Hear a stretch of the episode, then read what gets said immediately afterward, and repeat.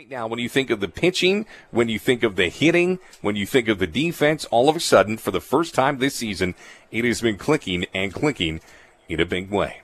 Take this last minute of the broadcast to thank a lot of people. Tonight was my 1000th baseball broadcast. Didn't think I would get there a couple of times, but I got there and I got there because of a lot of people within this organization. I'm going to start by simply saying to the ownership, Jeff Mooney, Jake Kerr, Andy Dunn, you guys have given me every opportunity. You've given me the paintbrush to this team. You have given me so much and just the opportunity to do this for the past, get this, 14 seasons is something that I just really, I don't know what to say. I will say this as well. If you get a chance to broadcast a baseball game, it's, there's a lot of things that go into it. This morning when I woke up, I'm going to finish up a little awkward here. I wrote a note to myself. I wrote it to the guy that was about to sit down for the first baseball broadcast back in 2007. Kind of had my head in the clouds. I was just figuring things out. And I wrote something to myself I wanted to share with you as we wrap this up. There were 10 things that I told myself. I said, one, don't worry about how many listeners that you have or don't have.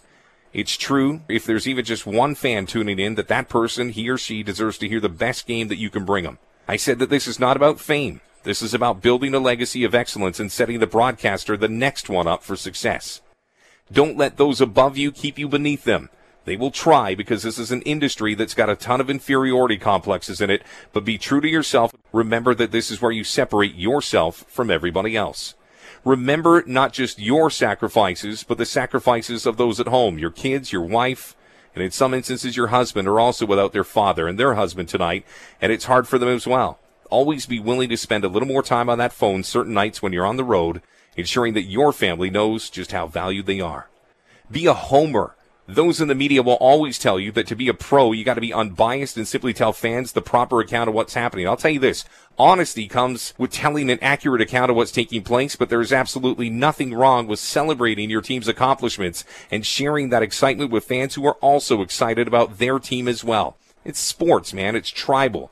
And there's nothing more exciting than listening to a game and realizing that you are not alone. Challenge yourself. Baseball every single day. Off days almost feel like that oasis in the desert that you think is just steps away, but it isn't. Challenge yourself to be prepared. Challenge yourself to discover new words and ways of describing the exact same thing. Challenge yourself to dress well, groom yourself properly. Challenge yourself to learn something new about the game, whether it's found in the rule book or some online blog that is focused on seeing the game from a different perspective. Challenge yourself to learn the history of this game every day. I've mentioned what it's like. You got to be open to criticism, but more than anything, believe in what you are selling. I broadcast short season baseball, and yet to me, it's the Blue Jays and the Yankees every single night. Do I know that it's not that? Do I know that in some of the small U.S. towns that I go to, that I'm lucky if I got internet connection so that I can barely scrape together a broadcast in Salem, Keizer, or Tri City? Yeah. But that shouldn't affect the work that you put in. It never should. Nat Bailey Stadium is my Yankee Stadium and I wouldn't broadcast any different whether I was in Toronto, New York, or Vancouver. Would there be a few more bells and whistles at the major league level? Of course there would. But in Vancouver, I get to paint with my own brush and create a story on my own canvas. That to me is the most important part of this journey.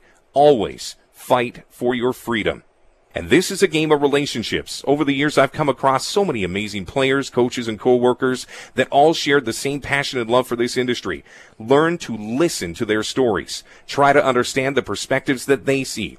Imagine being able to come to work every day and getting the chance to have the people come up to you and share their stories from journeys in their life. It's like a procession of grandmothers all walking up to you with a dusty metal box that's filled with all of their lifelong recipes. Stop what you're doing and listen and learn. You would be amazed at the things that you can get out of a simple conversation that can help you become better at your job. Remember names, remember places and dates, not because people will call you on it, but because those are the things that matter to those around you. Walking up to a fan and knowing their name is currency that you won't find anywhere else. Asking a coach about his kids or how his mother's health is doing is just as important as remembering who went two for three last night. We're all in this crazy game together. Be trusted, be approachable, and there will always be a home for you in this game. And finally, remember how lucky you are. thank goodness and thank God every morning that you get the chance to do what you do for a living. There are countless people, and I think of this every single day, that if they were given the chance to do what I do, they would stand up from their desks and they would walk out the front door at their workplace without so much as saying goodbye. There is one job in Vancouver broadcasting professional baseball, and I've got it. And I never forget how lucky I am. Ever. Treat people well, be a good person, and always remember every single person that helped you from game one to game 1000. Every intern, every assistant, every colleague, every friend, every family member, and listener that helped prop me up on the days when I was slouching. It's a tough journey, but take a moment to appreciate what you've done. Today was my day. I earned it. A thousand games. Not bad. But I look to check back in with you guys when I get to 2,000. And until then, I thank you for listening to this broadcast tonight. I appreciate you sticking with me for an extra couple minutes here. You've been listening to Canadian Tire Canadians Baseball. You did it tonight on Sportsnet 650. This copyrighted broadcast has been presented by the authority of Rogers Vancouver Canadians Partnership and may not be reproduced or retransmitted in any form. The accounts and descriptions of this game may not be disseminated without the expressed written consent of Rogers Vancouver Canadians Partnership or the Sportsnet Radio Network. For the final time tonight, the Canadians bring out the brooms. They just swept the Tri City Dust Devils right here on Sportsnet 650. Tomorrow night, we will bring you Canadians baseball from Avista Stadium in Spokane, Washington. Look forward to joining you for that broadcast as well. On behalf of everybody here at Scotiabank Field at Nat Bailey Stadium, I'm Rob Fai. Good night.